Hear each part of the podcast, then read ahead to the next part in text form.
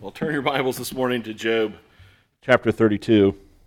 Whoa, it's on. I could hear it. Um, let's see if we can make sure this is working.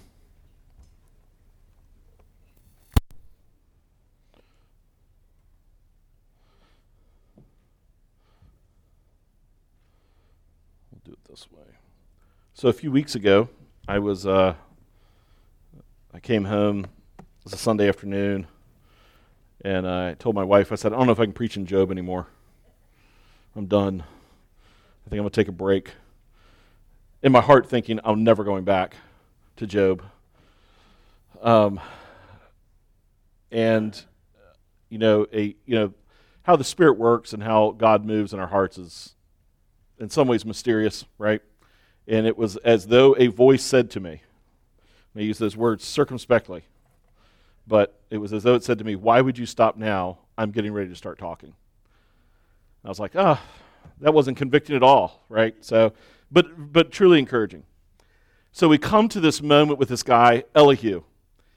And, um, uh, you know, when you go through Bible college, seminary, all this, you're required to read through um, the Bible. I'm, I'm, I'm actually working through a Bible reading program with my youngest right now, and um, he asked me the other day, Dad, have you ever read through the Bible?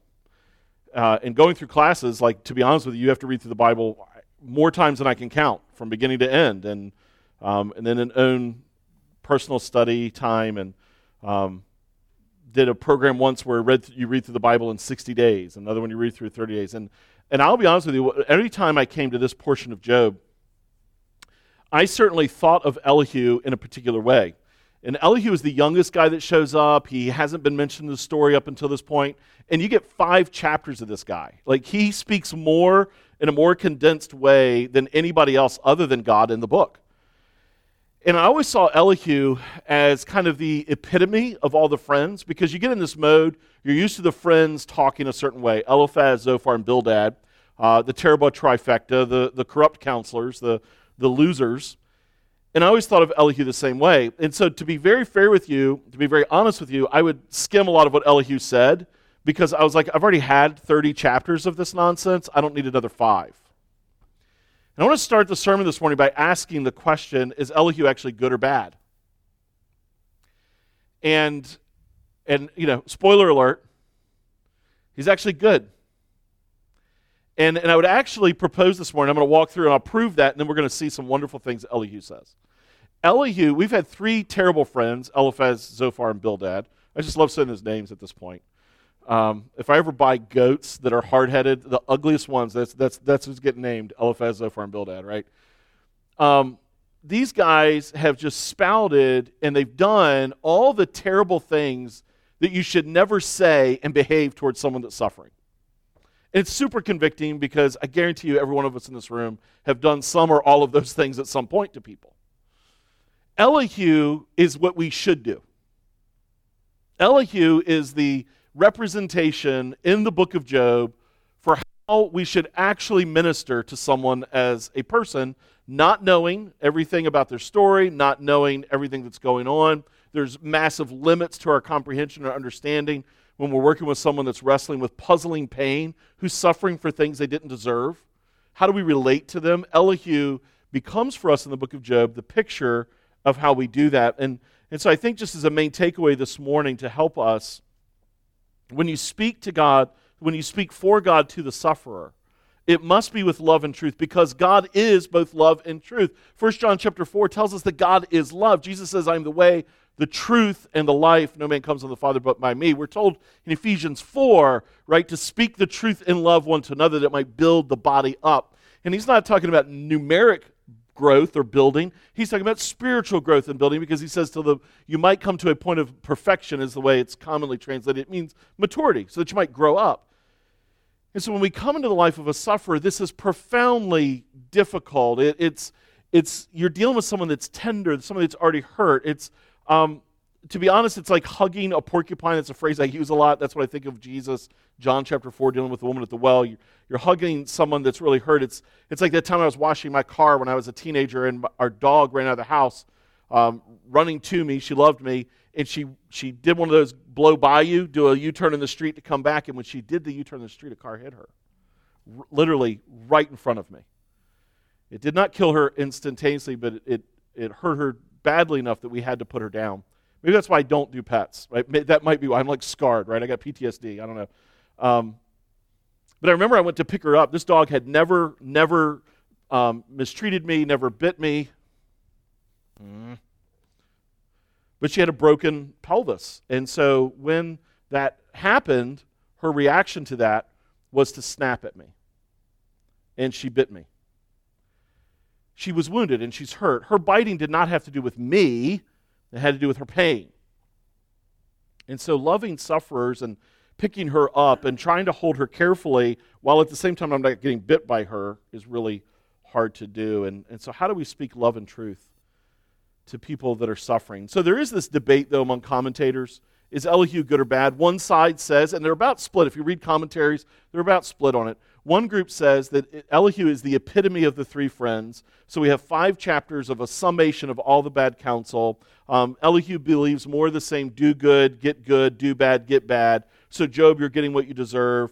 And he sets the stage for God to talk because God shows up and vindicates Job. That's one side.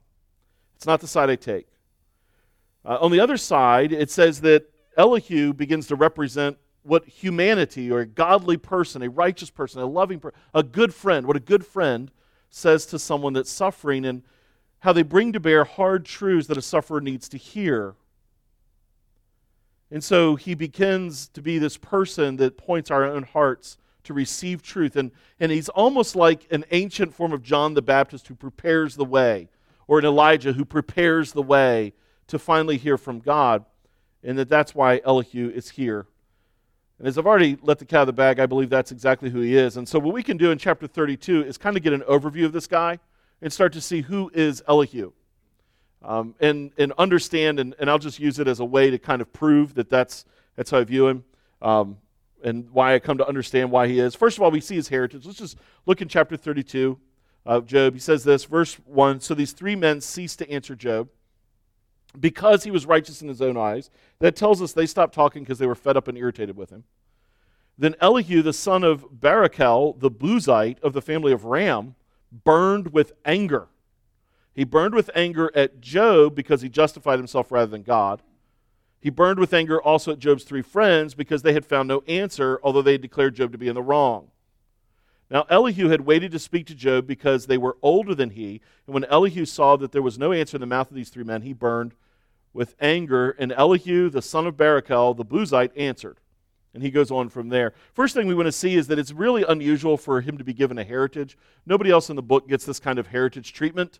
Um, the friends aren't. The friends are said this is Eliphaz of so place, and this is uh, Zophar from this region, and this is Bildad from this region. But, but Elihu gets this whole heritage moment. Heritage in the ancient literature was a way of showing honor and respect.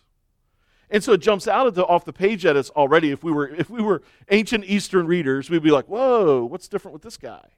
For you and I, we would easily read over it, but understanding the text and the literature and the way it works is this is a way of kind of shining a new light and saying this guy who's about to talk is different from everybody else.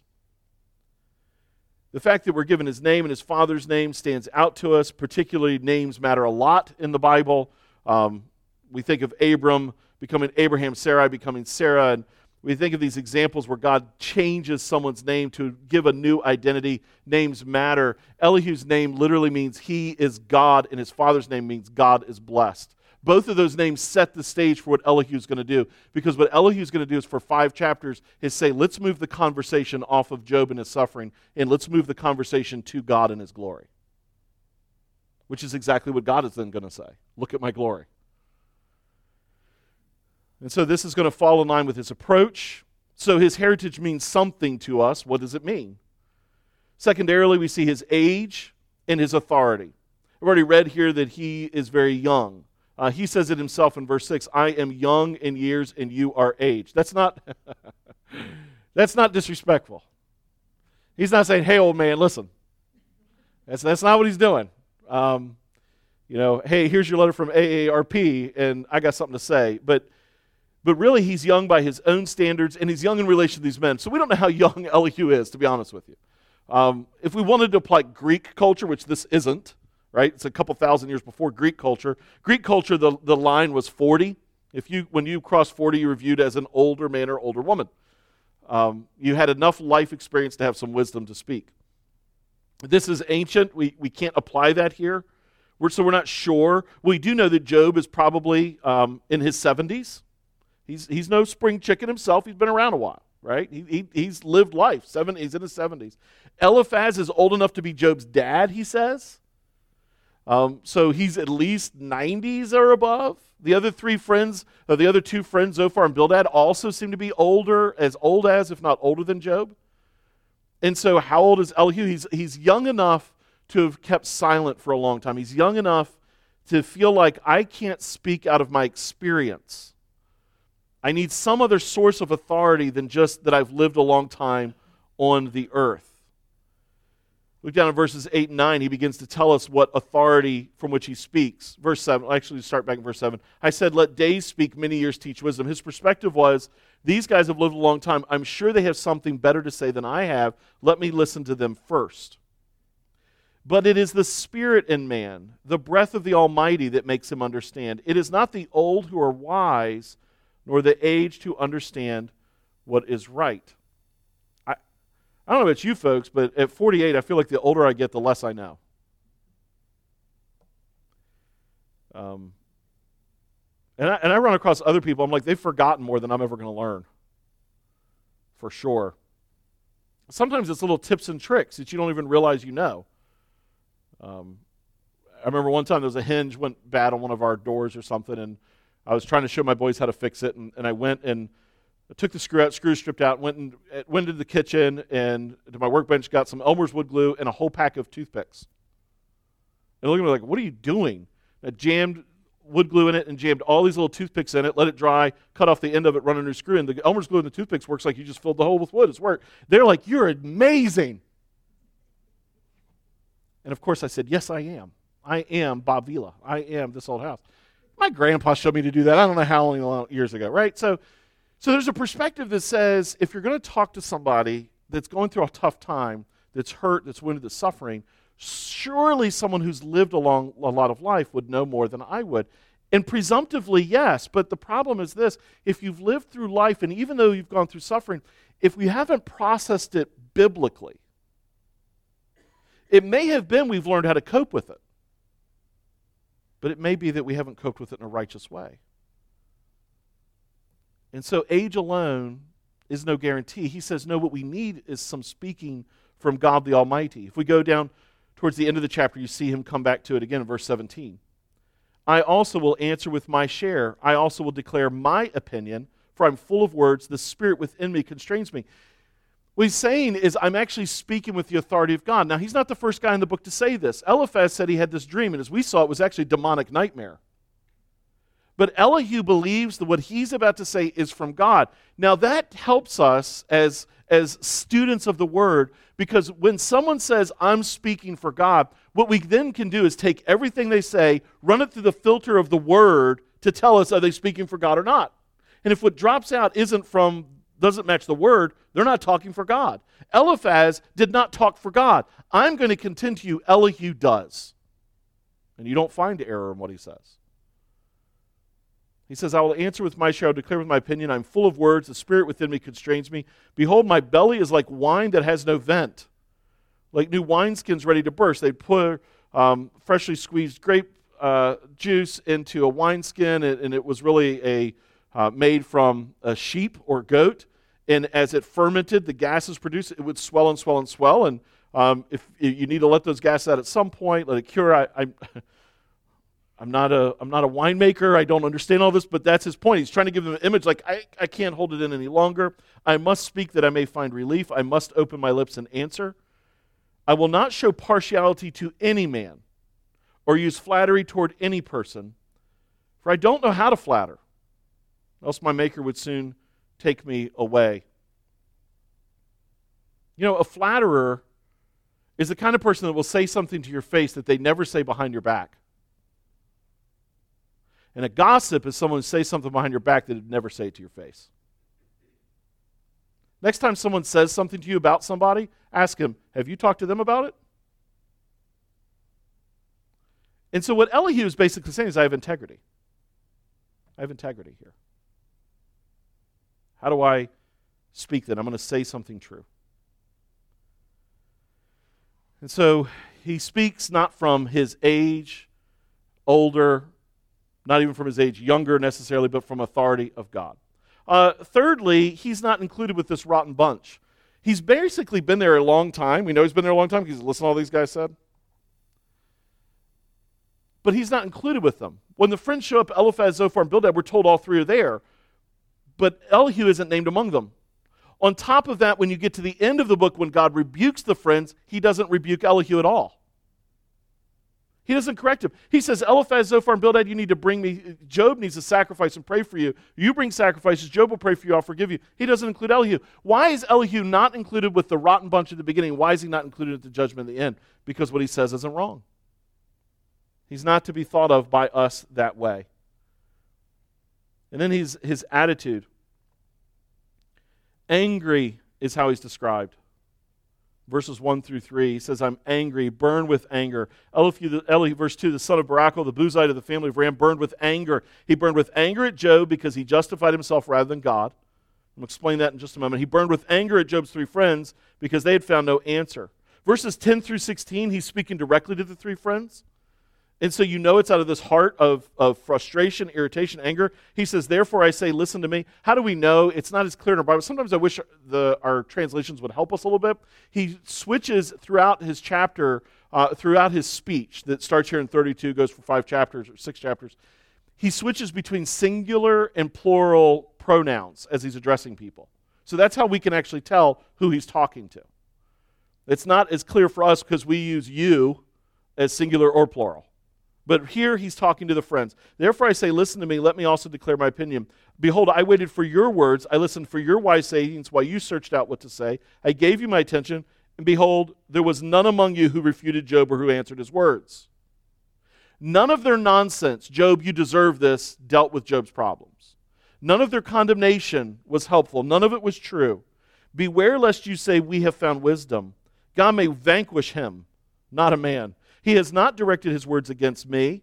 I will not answer him with your speeches.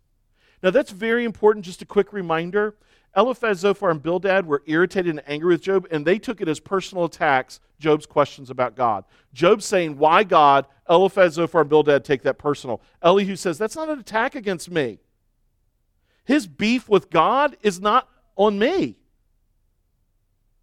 We've already seen that sometimes we go wrong when we think we have to be God's defender and we take it personal. Doesn't mean we're not speaking truth, and we'll see Elihu do this. We'll see him speak truth. But Elihu is dif- distanced from taking this as a personal attack. It's really important. They are dismayed. They answer no more. They have not a word to say. And shall I wait because they do not speak?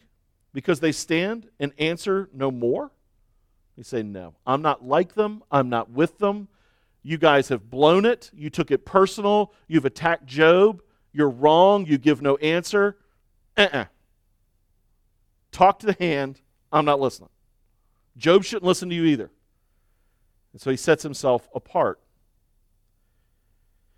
Now, let's go back. When he says he's angry because Job justified himself instead of God. In other words, what Elihu is beginning to set the stage for is this Job has become consumed by his sufferings in becoming consumed by his sufferings, Job has begun to drift from the kinds of things he said at the beginning Naked I came from the womb, naked I shall return. Blessed be the name of the Lord. Why would I curse God? Why should I take good things from God's hand and not bad things from God's hand? All that faith and that steadfastness, as the trial has lengthened, Job has begun to drift from that, and Job's sole focus has become I don't deserve this.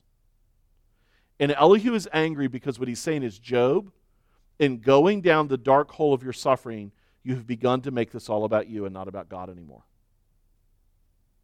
That's a hard thing to say to somebody. Now, that's what he's believing. What we'll be able to see in the next chapter is how you actually approach someone to say those kinds of things. You know, I think if we're honest, any of us in this room, and I, and I got to believe we've all lived life enough that we've suffered, we understand the temptation in the midst of suffering to make it all about us. And so there's this fine line, right? There's this fine, it feels like a super fine line. You feel like you're walking on a tightrope in the middle of a pitch black room. You can't even see in front of you when you're in the midst of deep grief. And you know there's this fine line that I need to somehow process through my grief and grow through my grief and learn through my grief and sorrow, and God doesn't expect me to just be better tomorrow. And walk by faith in Him. But then there's this other side that wants to make it all about us. And it just hurts so bad. Life just stinks. And it's just hard. And what Elihu is saying is Job, you've begun to drift. And you've begun to make it about you and not about God. His anger toward his friends has everything to do with their accusations of Job being unjust. And Job is a liar. And Job has deceived. And Job has stolen money from people. And Job has done all these wicked things. And that's why you're suffering. And Elihu doesn't agree. And that takes us down to the content portion. And I'm going to walk a very fine line with you here, but this line is really important. Sometimes little things matter a lot, like grammar. I'm an Oxford comma kind of guy, right? I'm the kind of guy that thinks a comma belongs in front of and. I just am. And grammar matters, and matters a lot when, when you're writing papers and submitting them. I can tell you that. And so the difference here is going to seem subtle, but it makes all the difference in the world. And here's the difference Job's, the, the, the terrible trifecta, I would call them, the corrupt counselors, they believe Job is suffering because Job has sinned and he deserves his suffering. That's what they think. Elihu believes Job is a righteous sufferer who didn't deserve it. It's puzzling pain, but in the midst of his suffering, he has begun to sin.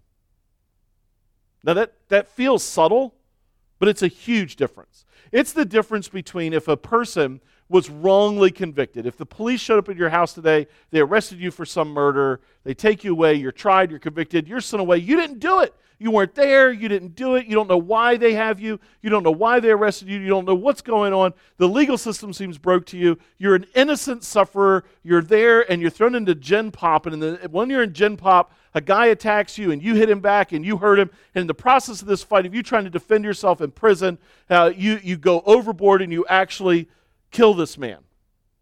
You were an innocent sufferer, had no business being in there, but in the process of being in the nonsense, you overstepped and now you did sin. That's radically different than the serial killer, rightly found, rightly convicted, whining, saying he doesn't deserve life. It feels subtly different, but it's radically different. And what Elihu is saying is, Job, you didn't deserve to be here, but this is where you're at. But in the midst of where you're at, Job, there's some ways you started to think wrongly and speak wrongly, and I want to correct that.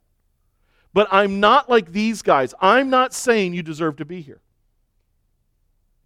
It's a subtle but critical difference. There are key things then that this frees Elihu to do.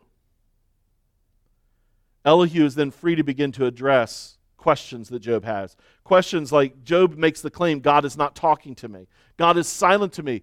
God, you are not speaking into my hurt and into my sorrow and into my suffering. And one of the very first things, we'll see this in just a moment, Elihu's going to say, No, you're wrong, Job. God is actually talking to you a lot right now.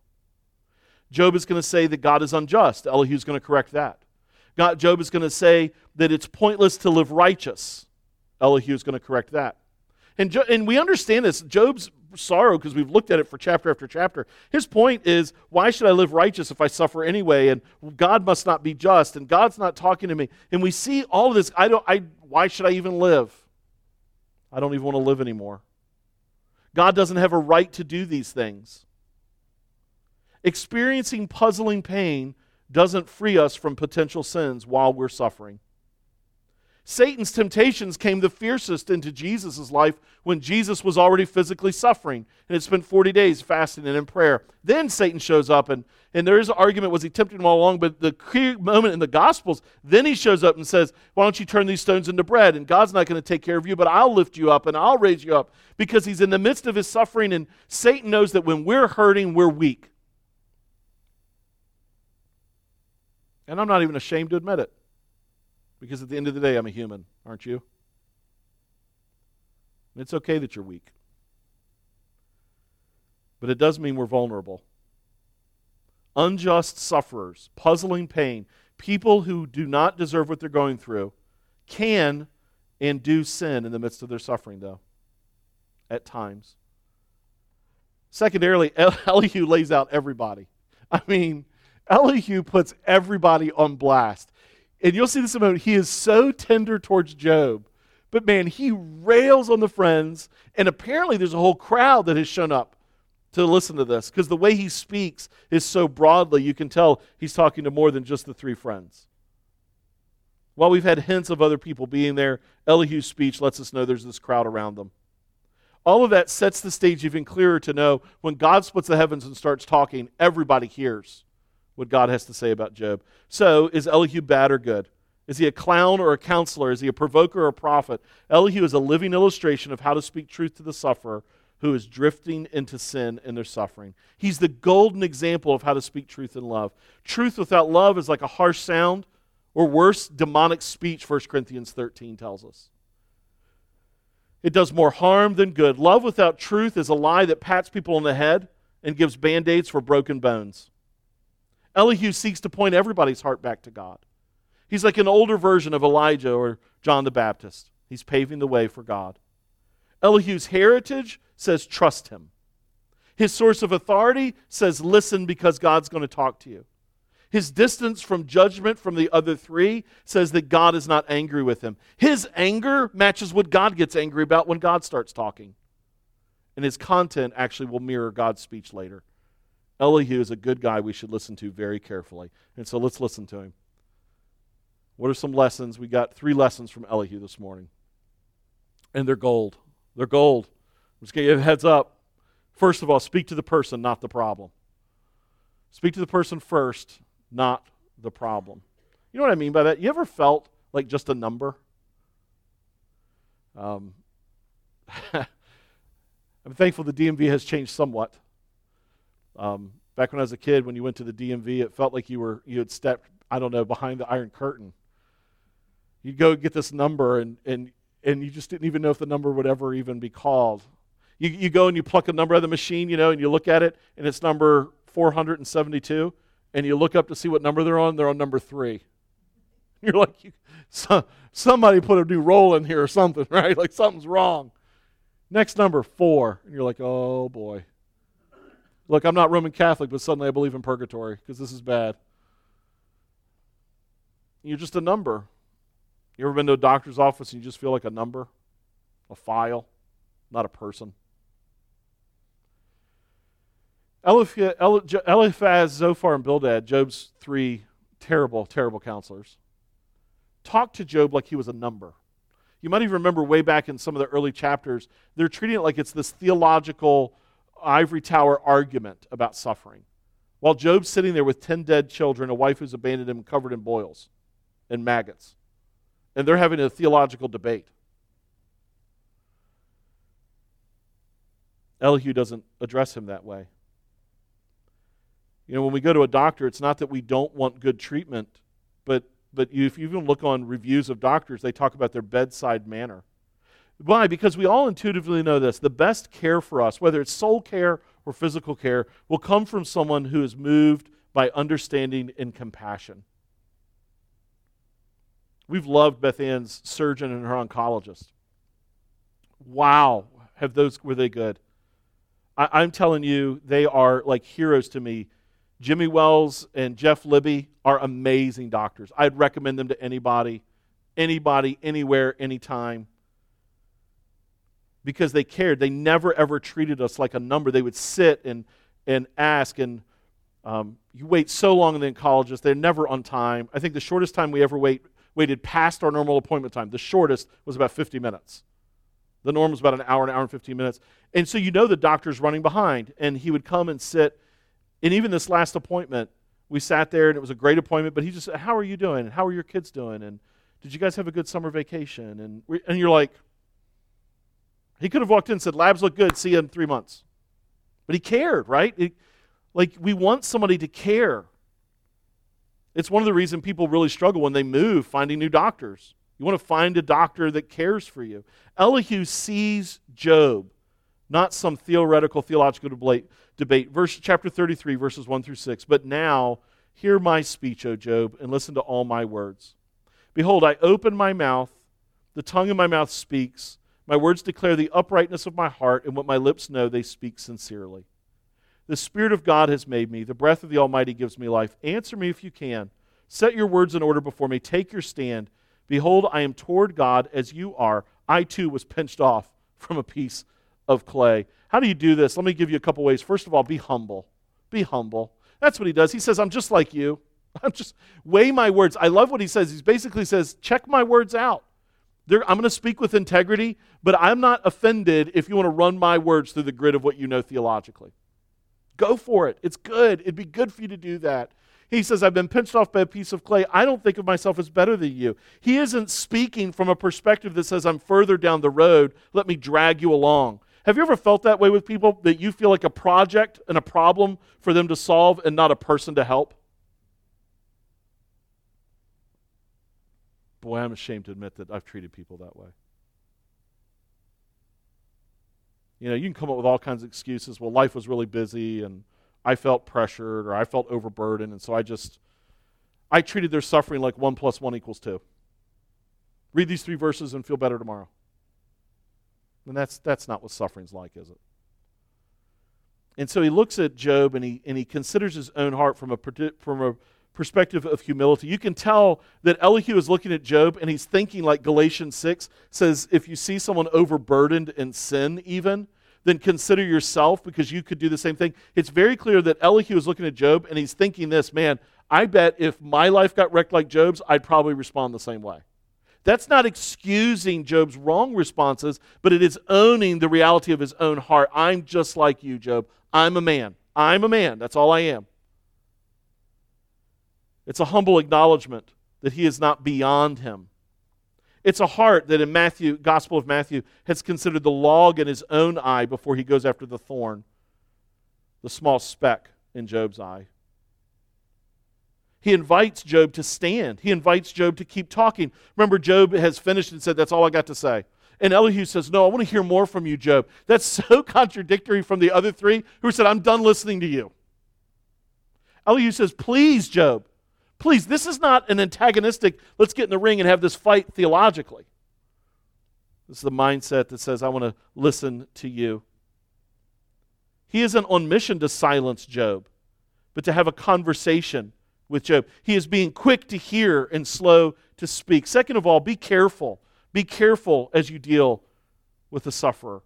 Don't just be humble, be careful. He envisions Job's understandable fears now that Elihu is starting to talk and he speaks into them. Job is overburdened, and Elihu refuses to add to that burden. Verse 7 Behold, no fear of me need terrify you, my pressure will not be heavy upon you.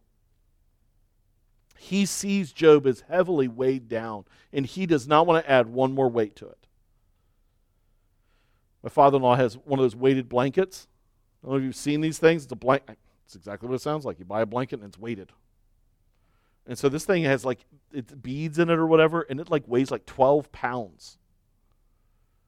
I'm like, man, that, that just gives me claustrophobia thinking about it. He loves it, man. He snuggles down on that, particularly Sunday afternoon naps. That's, that's his go to. Elihu understands that, that things, weights that might comfort some, wrongly applied would crush another. You would never lay that blanket on an infant, you'd smother him right? There's a place and a time for weights. And, and so he says, Job, I know you feel burdened, overburdened, and so I'm, I know that you're going to be afraid that I'm going to put more on you, and I'm not. I'm not going to put more on you. It tells us that Elihu is being circumspect. He's being wise in, in the words he's going to use. He's weighing them before he puts them on Job's shoulders. What weights he will put on Job arrive with grace and, and, grace that says, Job, this isn't more for you to lift, this is more for you to turn your heart to Jesus. Don't add to the burden of the hurting with ill timed, ill conceived, and error laden statements, but speak truth in love that ministers grace to the hearers. So we should be humble, we should be careful, because if we try to help people and we don't really want to help them. We're just annoyed by them. They need us to help carry them, but we don't really want to be bothered with it. Sometimes we can claim that, yeah, I worked the soccer match and I was helping people, but in reality, what happens is our method of helping people shows up on YouTube for everyone to see for a long time.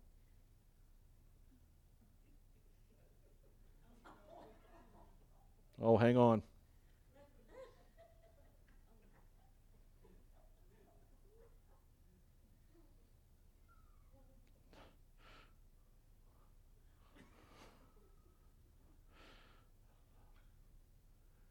My favorite moment is that guy in the green just like, well, I'm done. You know, unfortunately, I think we can claim to be ministering to people and it be just like that. Um, and so I want to call us then, one last one is to be wise. Be wise. If you go down to the end of the chapter, the end of this first speech, and there's a break every time Elihu gives a new speech that says he answered. So we see this as a break. He says, If not, listen to me, be silent, I will teach you wisdom. What Elihu is going to bring to the table is wisdom. Wisdom is seeing life from God's perspective. Eliphaz, Zophar, and Bildad have argued from human humanity's perspective. Job's heart has started to drift because he's still thinking of it from a human perspective. Elihu says, no, let's look at this from God's perspective. Job says he wants to understand. Job says he wants to have clarity. Job says he wants to hear from God. Job wants wisdom, and Elihu is going to say, I'm going to limit, listen now, I'm going to limit what I say to what can be clearly known from the word. That's wisdom. That's wisdom. I'm going to show you theological truth. I'm going to speak wisdom. So speak humbly, speak carefully, speak wisely, speak patiently. Again, look at the end of the chapter. How do we speak to the person, not the problem? He says this Pay attention, O Job, listen to me. Be silent, and I will speak. Now, I love what he says in verse 32. If you have something to say, I want to hear it. He says, If you have any words, answer me. Speak, for I desire to justify you. Now, that's really important and different from what the other ones have done. What Elihu says is, I want a conversation with you, Job. And if I've said anything here that you don't understand or isn't clear or is too weighty, Job, I want you to talk to me. Talk to me, Job. Now, what's fascinating is Job doesn't interrupt him. And we would wonder why not. Well, one answer is Job's just worn out and he's tired. And that is possible. But when we understand what Elihu, and I'm going to show you in just a moment the kind of truth he speaks to Job, he's the first guy that has shown up with any ounce of comprehension of what Job is going through. And Job has been begging for someone to give him some truth. I think Job is silent at this point, not because Elihu is trying to silence him. I think he's silent at this point because finally somebody started to say something helpful and you just want to hear more of it. I don't want to, I don't want to cut somebody off that's saying something that's actually blessing me. And so, 33, he basically says, Okay, Job, if you got nothing to say, I'm going to keep talking. I'm going to keep giving you some wisdom. And so, speak to the person first, not the problem. Secondarily, speak to their questions. Now, one of Job's chief complaints in his confusion is he wants to hear from God. Why is this happening to me? Why have I lost all the goods, all the possessions? Why am I covered with boils and maggots? Why has my wife abandoned me? Why are my 10 kids dead? Why, why, why, why, why? And God's not saying anything. God, I just wish you would answer. I wish you would prove why I deserve this. God, you know I don't deserve this. Why is this happening? God, I wish you would show up and say something. And at the same time, he's terrified of what God might say because Job recognizes that God's the one in control. You might remember, even in one of his early moments, not so stellar moments, Job said God can even change the whole, all the rules to the game to win it if he wanted to because he's God. And so, Elihu, very first thing he wants to address is that idea. Does God speak to you, Job? Is he talking to you or is he silent to you? Now, for 32 chapters, it's been easy to see God has not audibly spoke. And I think because Christians, lots of them have already read or have a general idea of the story of Job, our tendency is to say this well, eventually God will speak. Now, here's the problem with that. Is God speaking audibly to people now? No.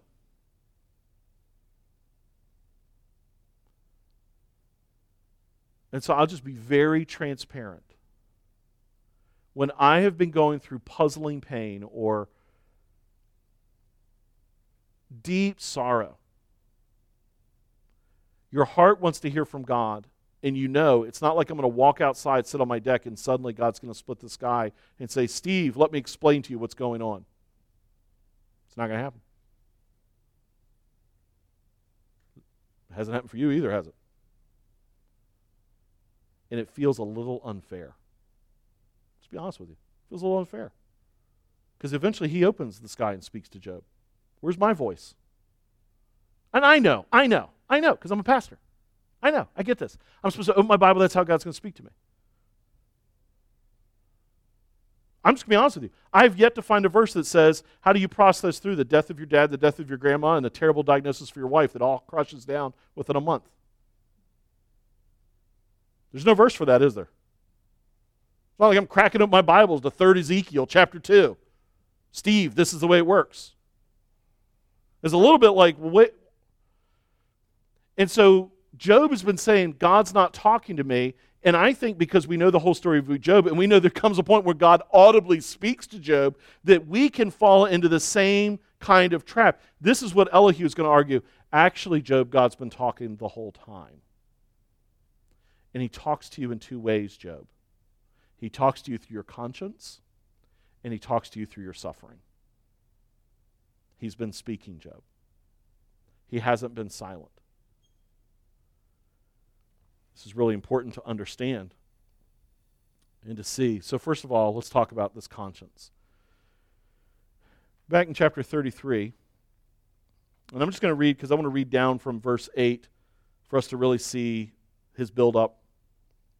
He says, Surely you have spoken in my ears. I've heard the sound of your words. You say, I'm pure without transgression. I'm clean. There is no iniquity. Behold, he finds occasions against me. He counts me as his enemy. He puts my feet in the stocks and watches all my paths. Now, Job has said, I've got here and I don't deserve to be here. Behold, in this you're not right. I will answer you, for God is greater than man. What is he saying? He's answering this question I don't, God is unjust. Why do you contend against him, saying, He will answer none of man's words?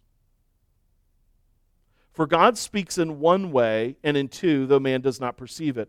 And so, verse 15 In a dream, in a vision of the night, when deep sleep falls on men while they slumber on their beds, then he opens the ears of men and terrifies them with warnings, that he may turn man aside from his deed, conceal pride from a man, keeps back his soul from the pit and his life from perishing by the sword. Now go back to verse 15. You have these phrases dreams, visions, deep sleep falls on a man, slumber on their beds. And we're left to wonder is, is, is Elihu saying that's how God speaks to you is through dreams and visions? The problem is the words he uses in the Hebrew are all kinds of, of moments that are not specifically dreams and visions. It's, it's the best way we can translate it. The question we're left with is what is he talking about?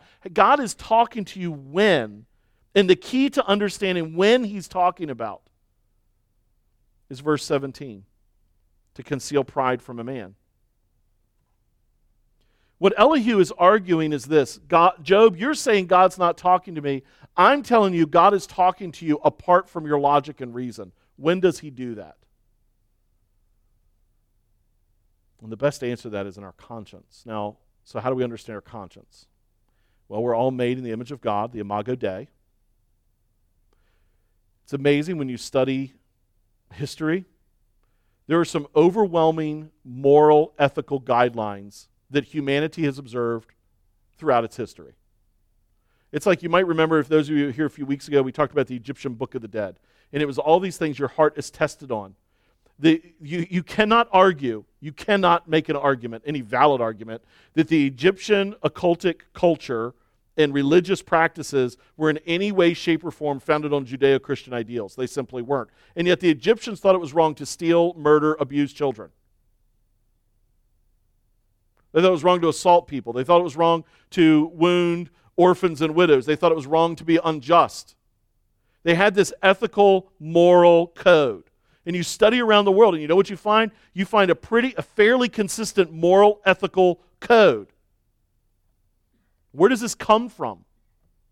The Bible tells us it comes from the fact that we're all made in the image of God. And Paul actually makes it really, really clear in the book of Romans, chapter 2. He says, When the Gentiles who do not have the law, he's talking about the Mosaic law. The Gentiles, he meant they don't have the Ten Commandments to tell them what to do or not to do. But when the Gentiles who do not have the law by nature do what the law requires, they're a law to themselves, even though they don't have the law. They show that the work of the law is written on their hearts, while their conscience also bears witness. Their conflicting thoughts accuse or even excuse them on that day when, according to my gospel, God judges the secrets of men by Christ Jesus. And Paul's point is this like, even Gentiles know it's wrong to go kill somebody, and their own conscience tells them it's wrong. They know they're not supposed to do it. There's no question they're not supposed to do it. Even sociopaths who have no emotional compulsion or compassion that I shouldn't do this, they know it's wrong. That's why we find them guilty. We don't, we don't think it's insanity. You know you shouldn't do it, don't do it. And this is his whole point. They know what they should do or not to do. And Elihu is telling Job, Job, has God not spoken to you in a way that's beyond your logic that has told you what's right and wrong? I think that's powerful in two ways. It's powerful because what Job has argued all along is I have a clear conscience. I didn't do anything to deserve this. I didn't say I'm perfect. I didn't say I've never sinned. I'm not saying I'm, I'm, I'm God. I, I, I offer sacrifices. I offer sacrifices even for my kids when I'm afraid they might have sinned. I, it's not that Job didn't view himself as a sinner, it's just that he understood he had not sinned in a way that deserved the pain that he was experiencing. And he's right about it. God would even affirm that. Job's suffering is not whack a mole for the bad things he's done. And Elihu is saying, Has God not spoken that to you? The sheer fact that Job can make the argument, I don't deserve this, stands on the authority of God speaking to him through his conscience. I mean, Job, you've made the argument all along. God knows that you're right. How does God know that you're right? Because he's affirmed this in your own heart, in your own life. What is the point from Paul in Romans about your conscience? What, how does the conscience serve you? It helps to show you your sinfulness. What is the point from Elihu? The conscience, what? Is to show you your sinfulness. Verse 17, that he may turn aside from his deed. Conceal pride from a man. So it's not your own logic. He keeps back his soul from the pit, his life from perishing by the sword. Haven't you done something and you know it's wrong? You just know it. There's so many things we can do with our con- our conscience isn't always perfect. Paul even understood that. Paul, when he's falsely accused, says, "I examined my conscience, but I don't trust it. God's going to reveal at the end. I don't think I'm wrong, but God will reveal it at the end." We can sear our conscience, particularly if you're lost. You can train your conscience to sear it as with a hot iron. We understand what that is. They, you know, if you have nerve endings, they can cauterize it, they can sear it, and you don't feel there anymore. We can treat our conscience in such a cavalier manner that we can damage it to the point that we don't feel guilt when we should. That calls our hearts back to Hebrews, where it says, Exhort one another daily, lest you be hardened by the deceptiveness of your sin. But he's telling Job, God speaks to our conscience, and the point of the God speaking through our conscience is just show us our sinfulness. He's not saying to Job in that moment, You deserved this. But he is answering the question, Is God silent? And his answer is, No, he's not. And you know he's not. This is God speaking to Job. Job knows. Listen, sufferer, listen to me. Listen to me, sufferer. If you're here and you're suffering puzzling pain, it's okay that God has spoken to you in your past of your sin. What did Job do? Job, Job has examined his whole childhood from a youth and said, What sin have I done for this? And Elihu saying the sheer fact that you can do that is God speaking to you about what's right and wrong. The sheer fact that you can sit here and say, I didn't deserve this, and Elihu doesn't disagree with him.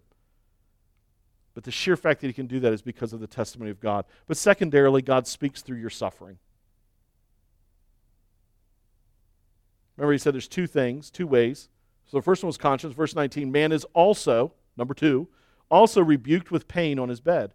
And with continual strife in his bones, so that his life loathes bread and his appetite the choicest food. He's talking right to Job's suffering here. His flesh is so wasted away it cannot be seen. His bones that were not seen stick out. His soul draws near the pit, and his life to those who bring death. Elihu says God speaks through our suffering. I love this quote from C.S. Lewis. He wrote this in a grief observed as he was processing through the death of his wife, whose name was Joy. Joy died in C.S. Lewis's world. If you want to understand, so if you haven't been, and even if you have been or going through it, reading A Grief Observed would do your soul well. And I agree with C.S. Lewis. God whispers in our pleasures, speaks in our conscience, but shouts in our pains. It is his megaphone to rouse a deaf world. Now, what's interesting is the Triple Threat Club, Eliphaz, Zophar, and Bildad, they said God is shouting in your pain how wrong you are. That's what God's saying to you. You're bad. What does Elihu say God is saying in his suffering? Verse 19. Man is rebuked with pain on his bed, with continual strife in his bones. So his life loads bread, his appetite the choicest food. His flesh is wasted away, can't be seen. His bones were not seen stick out. His soul draws near the pit, his life to those who bring death. What could this shout? Verse 23 If there be for him an angel, a mediator, one of a thousand, to declare to man what is right for him. What, wait a minute, what is he talking about here? Who could be this one in a thousand mediator that stands for him. Do you remember way back Eliphaz, one of his first speeches to Job? He said, There's no one to defend you. And remember what Job said? Job said, I wish there was someone to defend me. And then later, Job says, I wish there was someone who would stand before God on my behalf. Do you know what Elihu says? God's shouting to you in your suffering? There is a one in a thousand mediator who stands on your behalf. I wonder who that could be.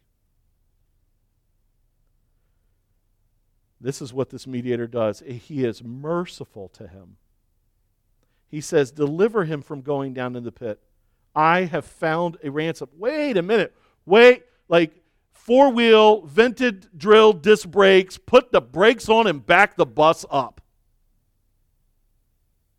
Elihu says God speaks in your conscience so that you know what you've done didn't deserve this. And God shouts in your suffering. And what He's shouting to you in your suffering is there's someone who stands before God on your behalf and says, I stand for him, deliver his life from the pit because I have a ransom for him. You got to be kidding me. People think Elihu's bad, and what Elihu says is Jesus has shown up. That's not bad. Listen to as Jesus speaks. Let his flesh become flesh with youth, fresh with youth.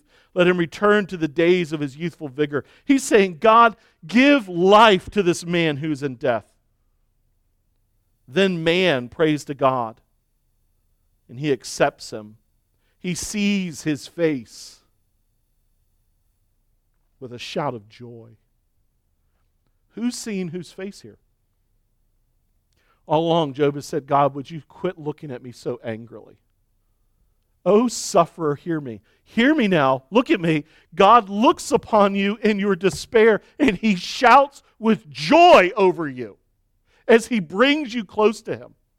He is not frustrated with your questions. He is not angry with you. He's not irritated by you. You are a hurt child. He knows we live in a sin fallen world. Your suffering is imaging the future sufferings of Jesus. Your puzzling pain is not his wrath on you. He says, I love you. I love you. Come near to me.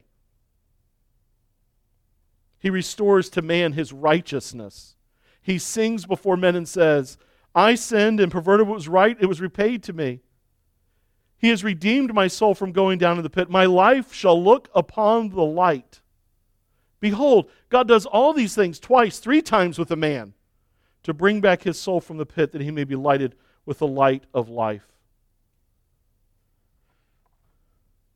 We have a great high priest. Since then, we have a great high priest who has passed through the heavens, Jesus, the Son of God. Let us hold fast our confession. We do not have a high priest who is unable to sympathize with our weaknesses but one who in every respect has been tempted as we are, yet without sin. Let us then with confidence draw near to the throne of grace that we may receive mercy and find grace to help in time of need. Listen, if you're anything like Job, and, and you are in puzzling pain you didn't deserve. But like Job, like Job, your heart began to say, God's not just in this. God, God is silent to me. God is ignoring me. God must be angry with me. God is mad at me. God is looking at me with this, with this mean-filled face, uh, scowling look. Oh, this rotten Job, this Steve that I have to put up with. He's saying, No, that's not how it is. Because our high priest says, I understand why Job and Steve and any of you were tempted to say, God is silent to me.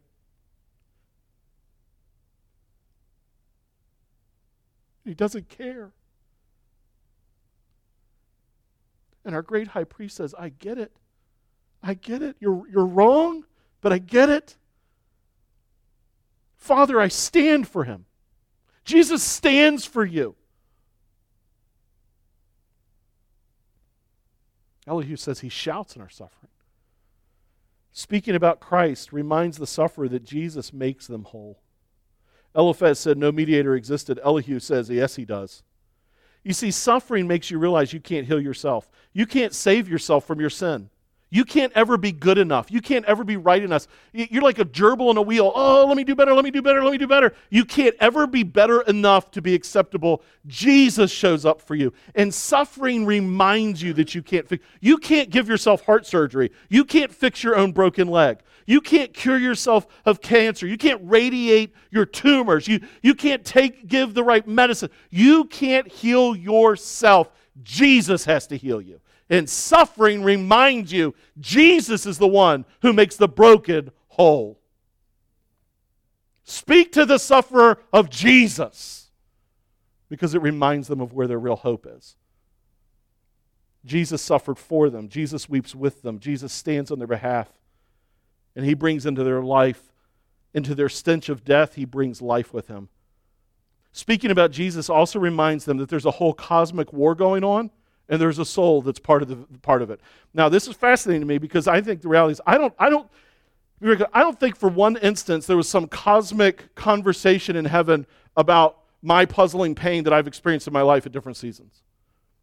But Jesus is a reminder to me that my puzzling pain is part of the victory procession of Jesus.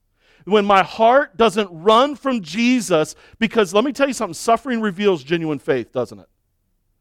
It does. Jesus said as much. He said, You want to find out if someone really believes? Throw them in a pot of hot water, and what comes out of their tea bag is who they really are. And he says, suffering reveals it. And so the reality is, when I or you or Job go through suffering and we keep going back to God, even in our confusion, but God, but God, but God, God, it's got to be, you're the only one that's got to answer. God, that reveals something. And this is what it reveals it reveals that He has taken the gift of life and crammed it into my heart. He's put faith in me, and He's put faith in you. And it's part of this cosmic war of God declaring over my soul or your soul or Job's soul, it is mine. And suddenly my suffering isn't just about me. There is this bigger purpose and this bigger picture, and the bigger purpose and the bigger picture is to show the redemptive power of God. We feel like we are falling forward in mud when we're suffering. The reality is, we're much more like a victorious warrior marching forward in faith. Man, I want to be Elihu. I want to hear Elihu. And more to the point, I, I want to hear what God has to say through Elihu's, because that's what my heart needs. When we speak for God to the sufferer, it must be with love and truth, because God is love and truth.